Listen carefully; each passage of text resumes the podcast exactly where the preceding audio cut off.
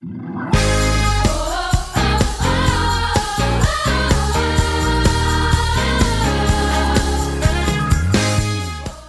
to the City Church International podcast. Each week we launch new teachings and preachings from our Sunday service. We hope it will encourage you in your relationship with Jesus and empower you in your everyday life.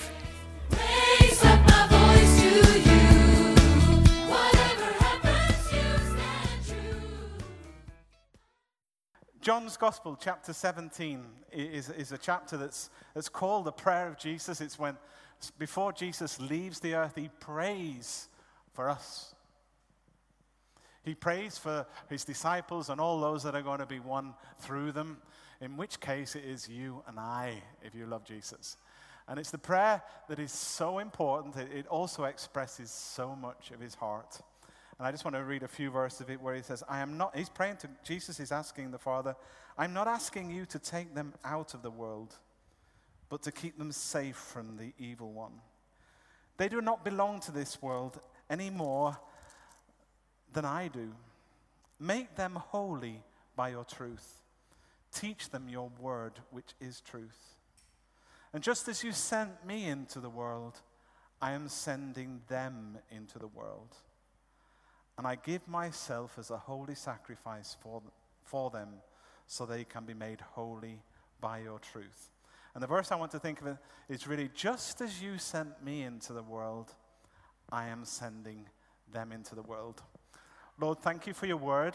Thank you that it is living and active. Thank you that it is possible for your word to just burn right through all our arguments, all our preconceived ideas, all our funny, funny thing, funny ways. And I pray you will take your word and burn it in our hearts today.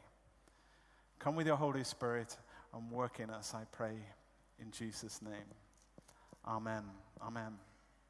You know, we say, what an awesome God. Or, or uh, in our office where we work here, City Church, there's a guy there called Dan- Daniel, and he's always saying, awesome, awesome. Everything is awesome. Uh, I sometimes think, you know, it's funny how we say things over and over again, but the more I think about it, if I think about Jesus when we read about him, he was awesome in every sense of the word. He was irresistible. People, you would go miles to listen to him. People would go miles to see him, just to see what he does when he did miracles, when he would heal the sick, when he would argue with other people and win them, wind them, wind, wind them round his finger. They, they, they will be totally taken by the way he dealt with people. How he would listen to people that other people wouldn't listen to. How he took time to be with people that others thought that person isn't worth spending time with. He was truly awesome. It was never more true also that he, the people who were broken, the people at the bottom of, uh, of society's ladder, never felt him to be judging, never felt him to be aloof or anything like that. Jesus was so awesome, he just used to love them and just used to, in a wonderful way, show what God's heart was. He was God personified. When, t- when one of one of his disciples asked him, he says, What does God look like? He says, Well, you've seen me. I represent the Father. And when we read the Gospels, which I hope we do often Matthew, Mark, Luke, and John we see also how Jesus had the ability to, to meet every type of person. And he could even meet the really damaged ones and lead them to a place where they were adequately whole to be a blessing rather than a, a burden to others. He could take people on that journey. Mary, Mary Magdalene was a good example of that, who had a very destructive lifestyle, met Jesus, and instead had a different way of living afterwards. He took her the whole journey, uh, and that's what he was good at. Uh, he had time for people even when he had another task. In fact, when we read the New Testament, all those stories about Jesus healing, about Jesus delivering somebody or something like that, most of it happened while he was on the way somewhere else. The aim of that day for him would probably be to go to Samaria or something, but he ended up sitting by a well talking to a woman. Or he was going to somewhere else and someone else needed healing, or someone was blind, needed to be able to see. A lot of the things we read were he was on the way somewhere else, He was living life, doing that which his father wanted him to do. And in the middle of doing that, he did what his father wanted to do, which was much more than just reach an aim. Brothers and sisters, today, you know, we're called for much more than just getting to heaven. The whole idea of being a Christian isn't getting to heaven. That is a, an aim. but there's so much to do on the way. And there's so many more people that need to hear and need to meet Jesus and, uh, and, and realize the refreshing that only Him can bring. You know, when, when Jesus taught, He taught not like the other teachers. You know, whenever He opened His mouth and spoke, people felt that their, their souls rise. They felt, they felt something happen. He spoke with authority. He spoke spiritually to the depths of their souls, and they felt life and hope. And they, they, th- their whole outlook on life was transformed.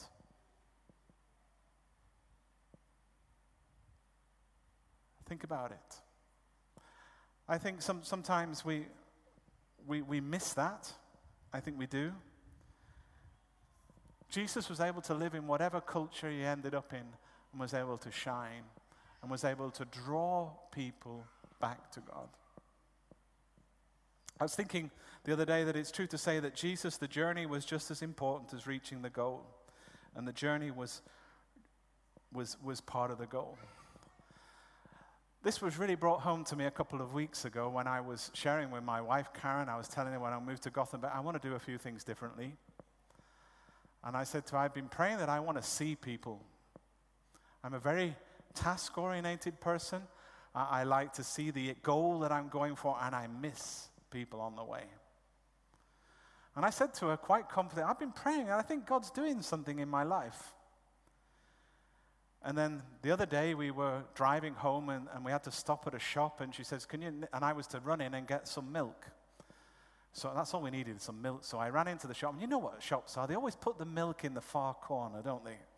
You have to go all the way through the shop to get to the milk just to come out again. But I went in, ran in, got the milk, took it, paid for it, and then came back in the car. And then she just says, Andrew, how many people were in the shop? Now that you're noticing people, she said. And I said, I said, I have no idea. She said, What was the person like on the till? And I'm thinking, was it a guy or was it a woman? I had totally missed. She says, What color were their eyes? Eyes? Did they have eyes? I was looking at my wallet and my milk. And I was thinking, I I sat there, and at that moment I realized that if I am to live a life like Jesus lived, there's going to be some huge changes that he'll need to do in me because I'm missing so much because I'm just focusing on the end. And it's the people I meet during the week that are the people that I need to meet. And it's the people that I think God wants me to make a difference in their lives for. So it's important. But I'm living like many of us do in a bubble. Am I the only one that lives in a bubble, or do you guys do that as well? Some of you are nodding. Yeah. I know there are, I know some of you actually. I was with somebody day, and they actually do notice the eyes of everybody and the colors of everything. They're amazing. I don't. They must be so. Their brains must be full of loads of things. I can just about keep uh, in focus that what I'm supposed to do without taking in all this other stuff. But it's when we take in the other stuff that perhaps we see that which Jesus saw and can make a difference. Well, there was a group of people who did not like Jesus. He was a threat to them. Uh, they did everything they could to undermine him, to stop him doing what he was doing, trying to kill his reputation. They were slandering him or in any other way trying to just bring him down. And in the end, they even, uh, they even uh, plotted to kill him. It was the Pharisees, the religious ones. I, I've asked myself this question many a time. How could these guys, Pharisees and Sadducees, and just, just to give you an idea, Pharisees and Sadducees are the sort of per- person you would want as a neighbor. They were good people. They wouldn't have robbed you. They would have lived a very righteous life. They would have kept order and things. They were good people in many sense of the word. They wouldn't have had loud parties and disturbing your peace. They wouldn't have been uh, promiscuous or all these other sort of things. They would have led a very good life and in many ways would have been good people. And I'm sure that many of these guys, they, had any, they had, didn't have any, they wanted to please God. That was their ambition. They were hoping by keeping a load of rules, by doing these rituals every week, that somehow God will be pleased. And they couldn't stand this guy called Jesus who seemed to be so free that he would meet with all sorts of untouchables, would say things that you shouldn't say and, and things like that. How could he represent God? But then when I asked the question, how could they be so misguided as to miss him? I think I only have to look at my TV and see the news and see that the devil is very good at taking religious people and turning them into killers, turning them into people that hate people who don't think like them or, or want to do, pull them down. And he does it with us. I don't know, when was the first time you realized you were a Pharisee?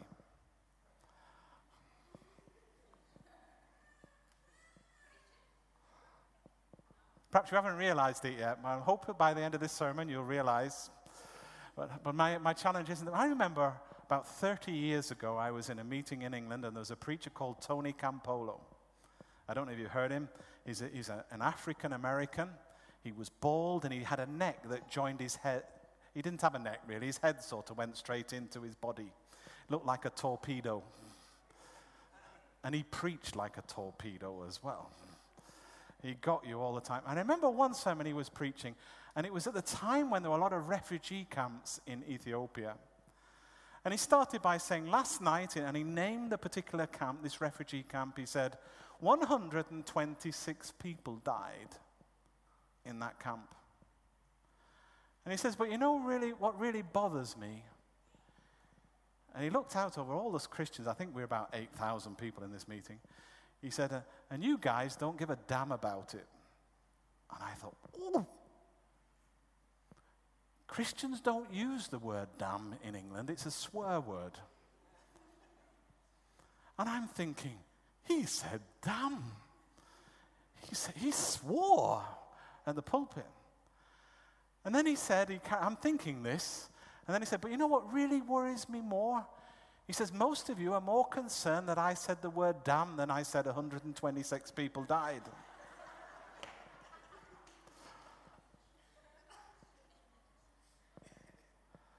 That was the moment I realized I was a Pharisee. When I was severely lacking in the heart that God had for people. When I could think a rule was more important than a person. Something. He challenged me to my boots, uh, and I'm always getting challenged. I get challenged almost every day, I think, in, in different circumstances where, where God uses other people sometimes to put his finger on parts of my life, parts of my attitudes that make me, I don't want to be religious. I'm not interested in religion. I'm not interested in ceremonies. But I'm very interested in living the life that Jesus has called me to and making a difference for other people that they're going. Ooh. I think there is a huge gap. This is what I've been thinking, the message I shared with the Swedish church and the, and the message I want to share with, with you guys too. There is a huge gap between where the church is today and where Jesus wants us to be. And that's including our church here. We can be thankful for what we have. I am just as thankful as you guys. I love coming. I love worshiping with you. I love everything that's going. I love hearing the stories. I love that you've got a cafe going in Södermalm. Yes. I love all that, but we're still miles from where he wants us to be. Because I believe that the idea that, that Jesus had when he started his church, and even when he praying was, was something very, very much more relational than what it is today.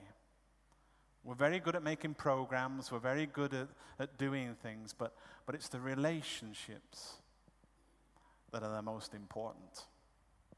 And he wanted to have a church that had passion in its heart, that would relate to people the way that Jesus related to, with the same type of compassion, the same love, could meet them with the same power to heal them and restore them, take them on the same journey from being broken to be whole.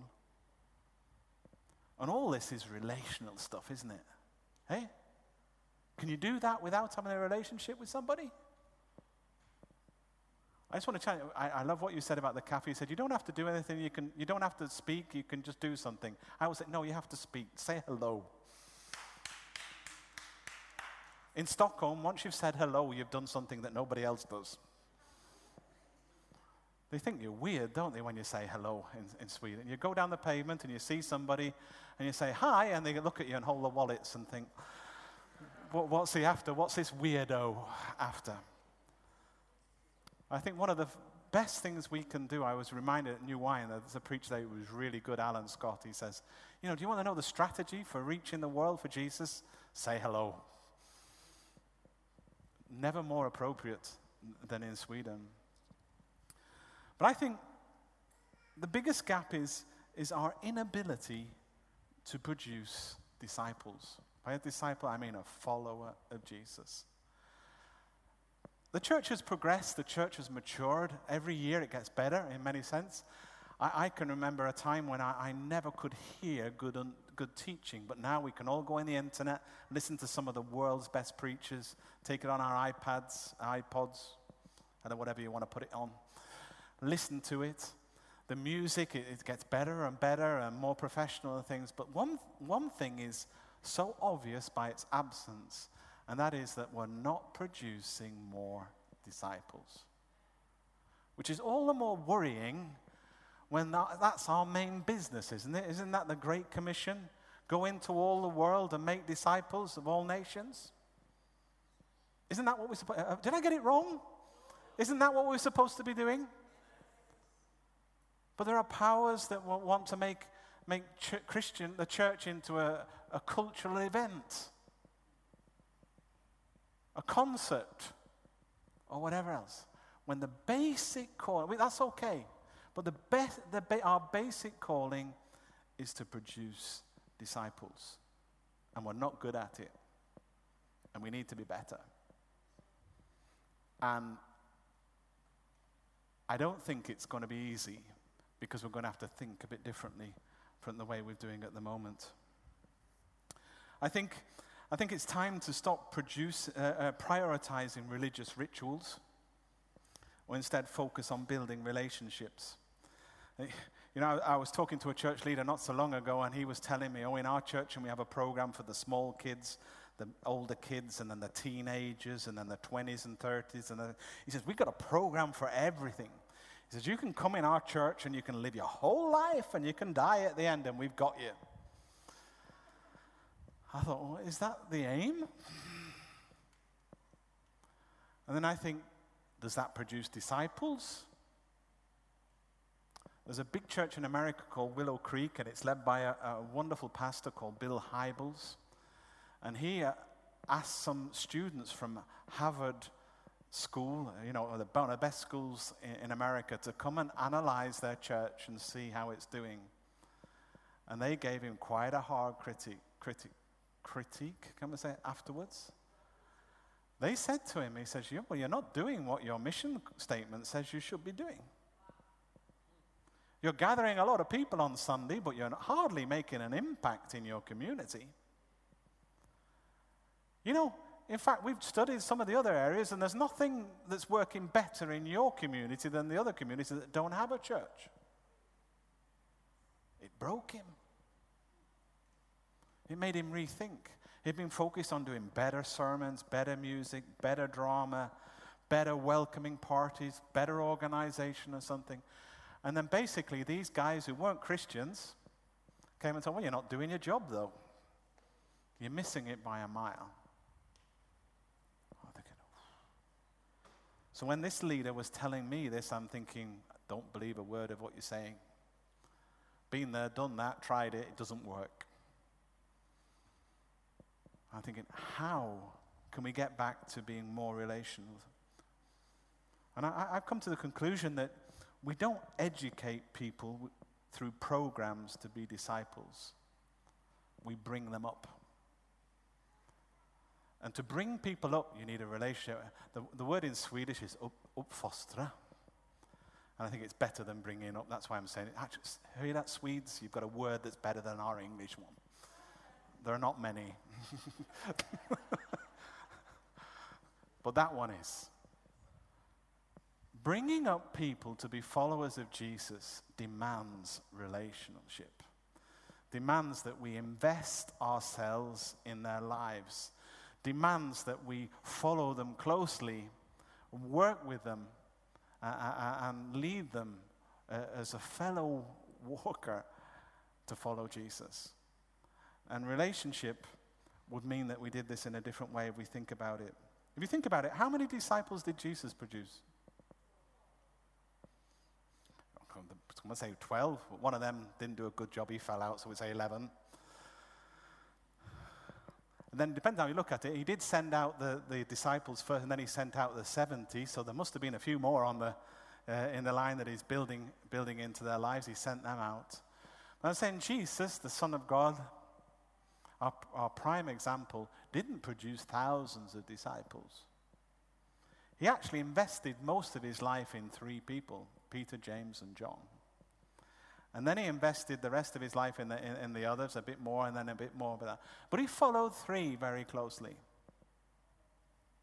Because producing disciples was something that required relationship. And he couldn't be related to everybody. He couldn't himself build a personal relationship with everybody that he was with. So now we think about this, uh, and this is what I, this is a challenge I want to leave with you. This is the thing that God's busy chewing away at my, my, my heart. Uh, especially when I go to Gothenburg, we've got a church there that's got all nations, loads of people, that, lots of unchurched people coming. I've been there a few times in the autumn, and I think in a week, perhaps on a good week, there's over 200 people coming, and some of them are broken, some of them can't speak Swedish, some of them can't speak English. I mean, why are they there? And that's the question I ask God. He says, Why do you think they're there? I brought them. Make disciples of them.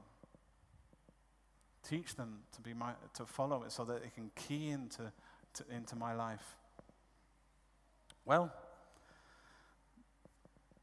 I want to give an example of family because I think that of bringing up children is is, is a good example. If we think that making disciples, there's a lot of similarities between making disciples and bringing up kids. I don't know, how many of you got kids? Just so I know that you're. How many of you think it's easy bringing them up? I don't see a hand up. Surprise, surprise. I just want to say, bringing up kids is the hardest thing you'll ever do. I don't know of a task that's more difficult. That's not because kids are hard work, which they can be. It's because the task is so, you need to be multitasked to, to be able to do it. You need to be able to follow them in their development. You need to always be changing to do it. It's just, it's so hard. That's why I, I mean, I, I, I'm a bit naughty, really. Sometimes, whenever I meet a businessman, I ask him how his marriage and how his kids are. And I do it without thinking. And then when I've said it, oh, and I, I, 99% of the time, of the successful businessman, I get the answer, oh, well, that's not so good.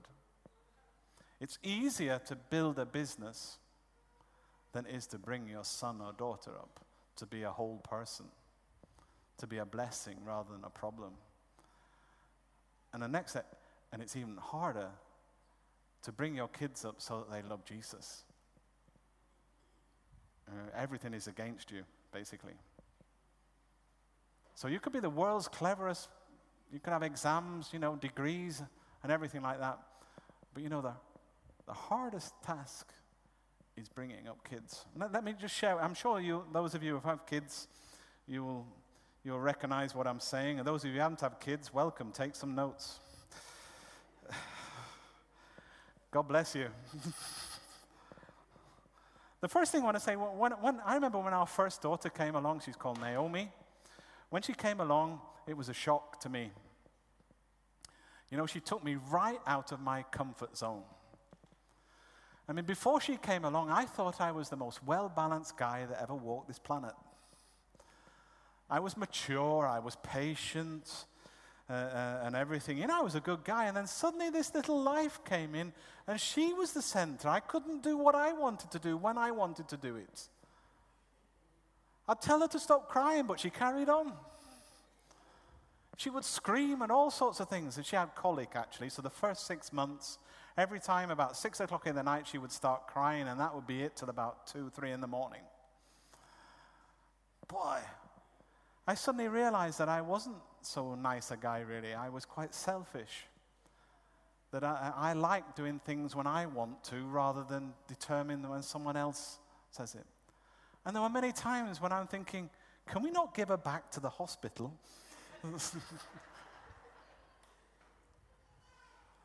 but you realize the book stopped at you. There was no one else to give her to. She wasn't going to go away. That nappy that seemed to have exploded and gone all the way up her back and covered everything wasn't going to change itself. I was going to have to get my hands dirty and do it. Those are the easy bits, physical things. Then, then came the task of talking to them. I mean, she was a girl, and they, they don't think like they should.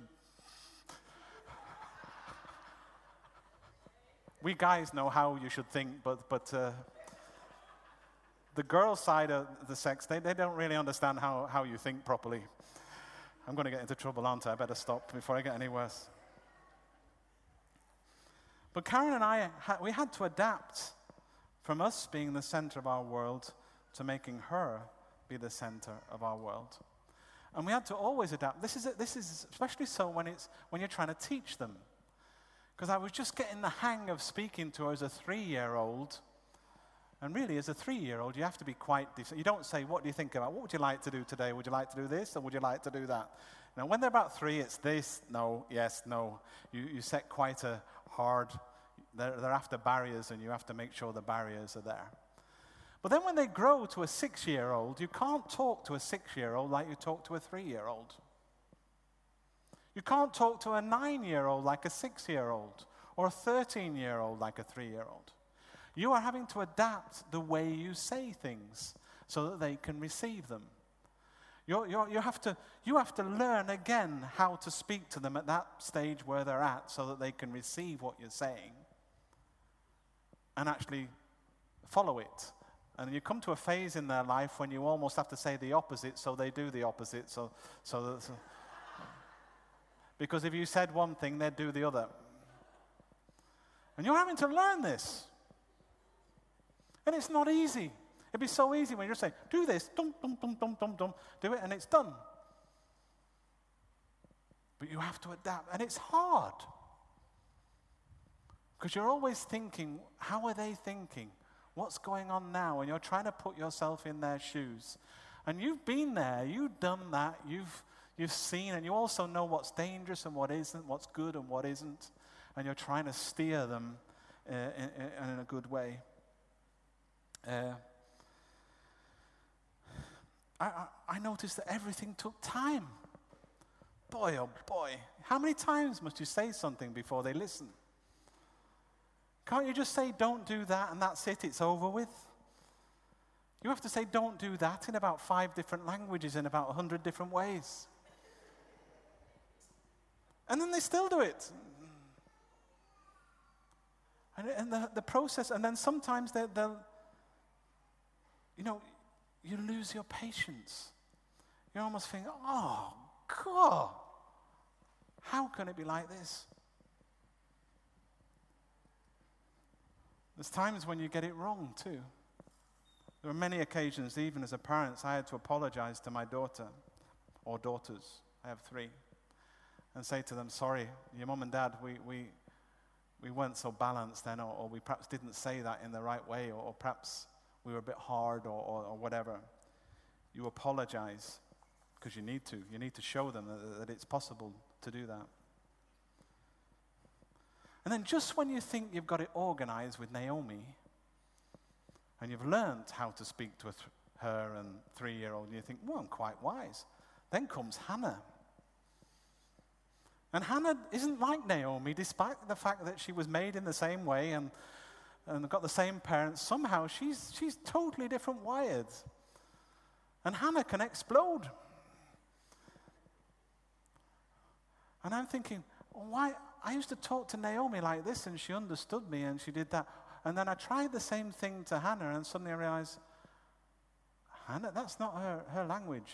Have you ever read the book, The Five Love Languages? If you haven't read it, you need to read it. Because it'll be very useful to you, realizing that different people, you need to speak to them in different ways, and they have different ways of approaching them. Well, Hannah has a different love language to, to, to Naomi. So I had to learn again a different load of set, set of rules how to communicate to this lovely little girl so that she'll be a woman that honors God and is a blessing to lots of other people. And it wasn't easy because I had to relearn again. And then came Miriam. And by this time, I almost realized, yeah, yeah, that won't be the same either. And it wasn't. And then you have the lovely task of having three together to say something to that they all three can receive. You, you understand the problem? Do you want to be parents? I tell you, it is a challenge, a real challenge. And yet, this is what Jesus is saying is required if we're going to form disciples. It means you have to get so close to somebody that you know what their love language is. You have to, you have to get to know how to speak to them and, and then take them on a journey. Then, we, then there are also things like, you know, the, the whole aim is to make them be able to stand on their own feet and make good decisions, helpful decisions. So that means that you have to give them room to make mistakes without it being the end of the world, without me exploding or something like that. I remember my daughters, they did stupid things. I remember I bought each of them a lovely bike when they got to 16, a real nice bike. And then Naomi got a bike, and I said, Where's your bike? She said, Oh, I locked it up by the bus stop. I said, Don't lock it up by the bus stop, it won't be there in the morning. Oh, it will, it's a good lock. No, it won't. Yes, it will. In the morning, it wasn't there. And she was devastated. I said, Well, I told you so. And then I remember the time as, as young girls, they ganged up on us. They said, Our friends at school, they look after their own barnbidrag. That's money that the state gives for child benefit. And, and really, it's our money. Oh, is it? I thought it was to buy clothes for you and feed you and uh, assist you, I think. But they said, no. And then Karen and I were talking, well, if we want them to learn to manage money, perhaps it's useful to give them some money and let them spend it and see what happens. So I remember the first time we let them keep uh, the money, but we told them that we won't be buying them clothes, we won't be doing this, and think then they've got to let, make it rest. Oh, they blew it straight away. But then they learned. Because I was hard as nails and I wasn't going to send another krona to them afterwards just to make the lesson sit. I, I wanted to. But I knew if this lesson is going to work, we're going to have to let them make mistakes, that let them experience it, so that they themselves afterwards make the decision and see. And it worked. But it means that you have to sort of give them freedom. It's not a sect you're producing. And if we're producing Christians, if we're going to help people follow Jesus, the idea isn't to have them such rules that you can't do this. The idea is to, to help them to be free and to live the life that God's called them as well and, and put the basis in. Am I boring you? Are you all right? We're all right, are we? Okay. Sorry. Thank you for that encouragement. I know when I speak in this, I'm supposed to jump sometimes and shout and say hallelujah and amen and things like that, and then you'd like it. But I, I can't really because I'm not that way. But, but here we are. But then uh, everything that I've just said still wouldn't work if they didn't know that I love them.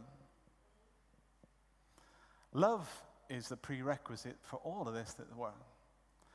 Sometime, in some way, I have got to instill in my kids that daddy loves you more than anybody else in the world. And it doesn't matter where you are, what you do, I'll always be there for you. And then even disciplining them when you're loving them, getting that to go across because say, Daddy, you don't love me. It's just because I love you that I'm saying no to that or something. But somehow you've got to do that. It doesn't work by saying, oh, well, I'm giving the right principles, it's biblical, it's right, it's right, and I'm doing what's right, if they don't feel that I love them. And the same way with people who become Christians. It doesn't matter if we have the best teaching, it doesn't matter if what we're saying is good. If, we don't, if they don't feel loved and cared for and valuable, we're wasting our time because they're not going to be able to, to assimilate it into their lives, what we're saying, even if it's good stuff. Amen. You know what? The interesting things to me is after our kids have grown up now, they've left home, they got married, I've got seven grandchildren and eighth on the way. So, what I've been sharing with you is something that happened a long time ago. But I will tell you now that at that time we were just living life. And sometimes it was so intense that it, it you know, this was life, bringing up our kids. And then when I look back, I realized they brought me up. That because I was forced to make these changes, because they, they showed us things in our life that, were, that weren't what they should be, I am eternally grateful for them because they, they spoke into my life. They've challenged me in more ways than you can imagine. And the interesting thing is, just like, you know, I'm supposed to be getting to heaven, my main aim was leading a church at the time. I was bringing up my kids. So that's what I'm living for. But as, while I'm doing that, I'm blessing these three, three people that in turn have blessed many other lives, and they are a blessing. And I'm so thankful that uh, they, they are where they are today. But you know, do you really want to be blessed as a Christian? Do you know where the richest food is? It's when you're feeding others. It's not, you will get more from doing that than going to super conferences, going to great services with fantastic speakers. When you invest your life in somebody else's, it's then that you begin to change yourself. That's, that's when the Holy Spirit grips you, changes you, forms you, and makes you into the person you should be.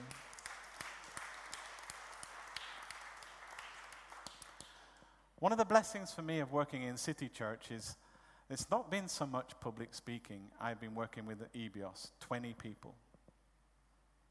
It's been different for me. That's the first time I've done it. I am so, so thankful for being able to spend, invest my life in 20 rather than in 200. It's made all the difference for me. I, I, even this last year, I learned a lot the first year. The second year I was doing it, I, I adapted a bit more because I'm slow. Because I have to learn relationship and how to meet with it. And I also notice it's, it's different with different people as well. But just to see some of the changes that some of those young people have made last year, I'm thinking it was worth it. And have I learned something? Yes. I'm learning what I'm sharing with you now. Relationship is what it's all about. And it doesn't matter if I can stand up and preach fantastic sermons. If they don't know that they're loved, if, if I'm not there for them, walking with them, taking time to get to know them, I'm not doing my job. Guys, you need to listen, especially to what I'm saying, because it comes more naturally to women than it does to guys. And uh, we need to re engage with, with, with, people. We, we're probably more guarding the truth, guarding the principles. But I tell you, we need to engage with our families first and foremost, and we need to engage with other people more than things. Instead of spending all our time on our iPhones and iPads, we need to work face to face do something with someone because we need it. Yonggi Cho in his church in uh, South Korea, he, he, he makes all the home group, the city group leaders, they're all women. Because he says they're better at it. He says he knows if I've got a woman there, they'll ring up people when they don't turn up. Because they're naturally relational. But we guys, we need to be relation to it. It's not an excuse just to, to learn. Isn't it a good parallel, don't you think? Is it, does bringing up kids sort of resemble what Jesus did with his disciples? Sure, it does. That brings me to another point, which it brings a whole different light onto the Bible verse in 1 Timothy 3 4 to 5, where it says, A church leader must manage his own family well, having children who respect and obey him. How can he lead a church if he can't lead his family? You know, I've thought that's a bit hard, isn't it, sometimes? But it's, the truth is, it's not because church leaders are better than other people, it's just because you need a similar skill set. If you're going to lead a church, you need to build relationships. It's just like bringing up kids, it's the same sort of skills. If you want to be a church leader, if you want to, to you know, to take responsibility, start building relationships. It's not just about, it's not just about a load of facts, learning truth, being able to, to teach your Bible, knowing the Christian doctrines and things. It's about being able to communicate them with flesh and blood, which is human. And if you're human, you don't think logically. There are all sorts of feelings come in the way and all sorts of things like that. Uh, uh, and we're, we're, more complicated than what it looks like. Lastly, I, I personally am 100% convinced we need to make our meetings more relational. I don't know today that I want to be somebody who leads a mega church. There was a time when I wanted to have a big church with thousands of people.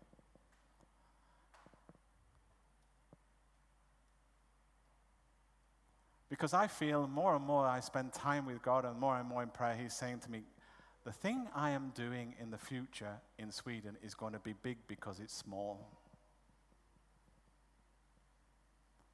And it's going to be a lot more relational than what you've been used to at the moment.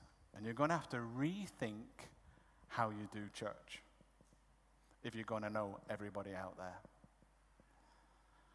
That's partly why I'm going to Gothenburg. Some of you ask, why am I going? Because I'm going to a church without a culture, without a history, and without a tradition, and without a denomination.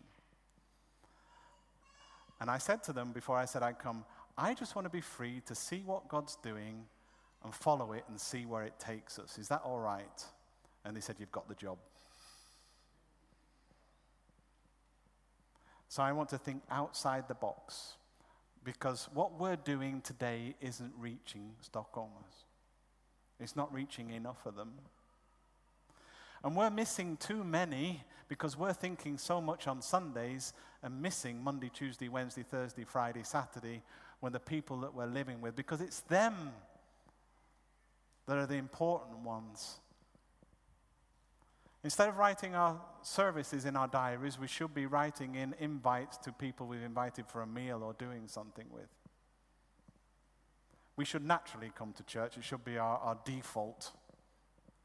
We shouldn't need to write it into our diaries, but we, sh- we need to plan how am I going to relate to my work colleagues, my neighbors? How am I going to relate to the people I go to school with or something? And God, you've put me in this school, you've put me in this place for a purpose. How can I be salt and light for you there? Because that's what it's all about. Church isn't what happens on Sunday, church is where you are Monday through Friday. That's where church is. And we're going to have to think differently. And it's not going to be easy, the change. Because our, we always like what we've always done. But the question, the challenge is when are we going to really take our mission, our Great Commission, seriously to make disciples of all nations? And how much is it going to cost? How much am I allowed? Can I cease to be center of my own world and my own bubble and allow God to form me into seems funny to say, a mini Jesus that notices people during the week and lives out the kingdom naturally, supernaturally, and not always in church. Do you think it's possible? We need to focus more on small groups. We need to make church a meeting place. Now, what I'm saying here is a paradigm shift. That's, Swedish, isn't it? What's that? A paradigm change. It's huge. What I'm, when I say that is it's not going to happen on its own. Now, I know I've even talked to Will before, so we had a long chat about these things, and even Paul and things, and we're, we're we're sharing these sort of things all the time. How do we do it?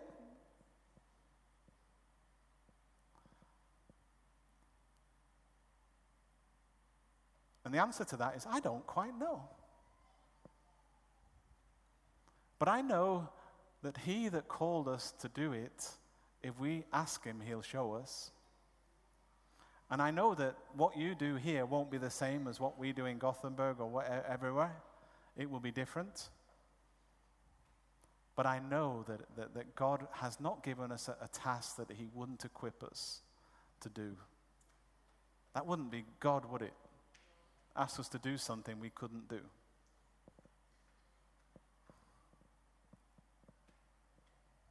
I think it's going to be exciting.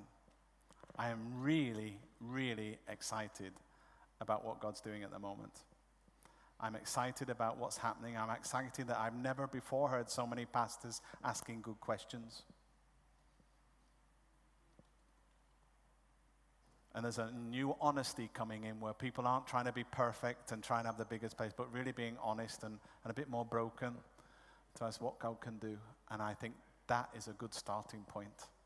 When we die to our dreams, die to something, then something can happen. And I'm going to finish now by just by saying that God is calling you to make disciples. God is calling you, as not just me, He's calling us all, but He's calling you guys also to invest in some people. Some of those people you don't know yet. Some of those people you're missing every day because you're not seeing them. But can, we're going to pray in a minute. We're going to ask God, open our eyes so that we see the people that are on your heart that you want us to lead nearer to you. You dare pray that? Should we stand up and let's pray a prayer like that?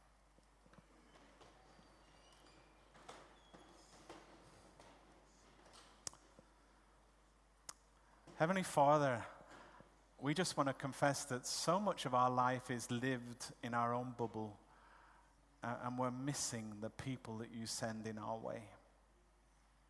I pray that you would open our eyes and open our hearts so that we see the people during the week who you want us to invest in. And I'm also praying, Lord, that you give us a passion for relationships. Give us the keys to our prayer. I don't know how to meet all the people, the beggars, all the immigrants that are coming with huge needs and things. I think, where do we start? But Lord, I thank you that this is not a big problem for you. You have all the answers. I pray you'd help me and help my friends to be able to say hello. To break the destructive culture that we're in that's isolating people, making them lonely, making them their lives empty. I pray you'd help us to break that. But we can't do that unless you break us. So I pray, Lord Jesus, come with your Holy Spirit and break our hearts like yours is broken. Lord Jesus, you sat outside Jerusalem and you cried when you saw the state of it. And I pray you help us to be able to cry when we look at our cities. We're becoming immune to people's pain. We're becoming immune to the difficulties. But I pray you would wake us again.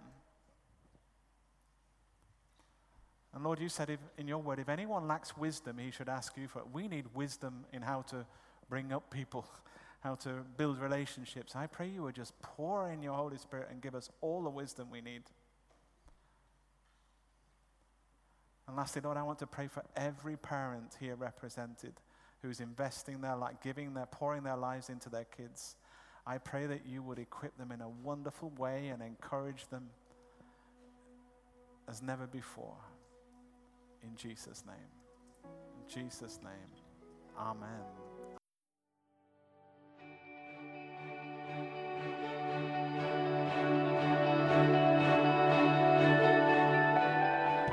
Thank you for listening. If you're in the Stockholm area, feel free to join us at our international services every Sunday at 2 pm at Adolf Fredriks Kyrkogata 10. If you'd like to know more about Jesus or for any other information, please do visit us at ccistockholm.se.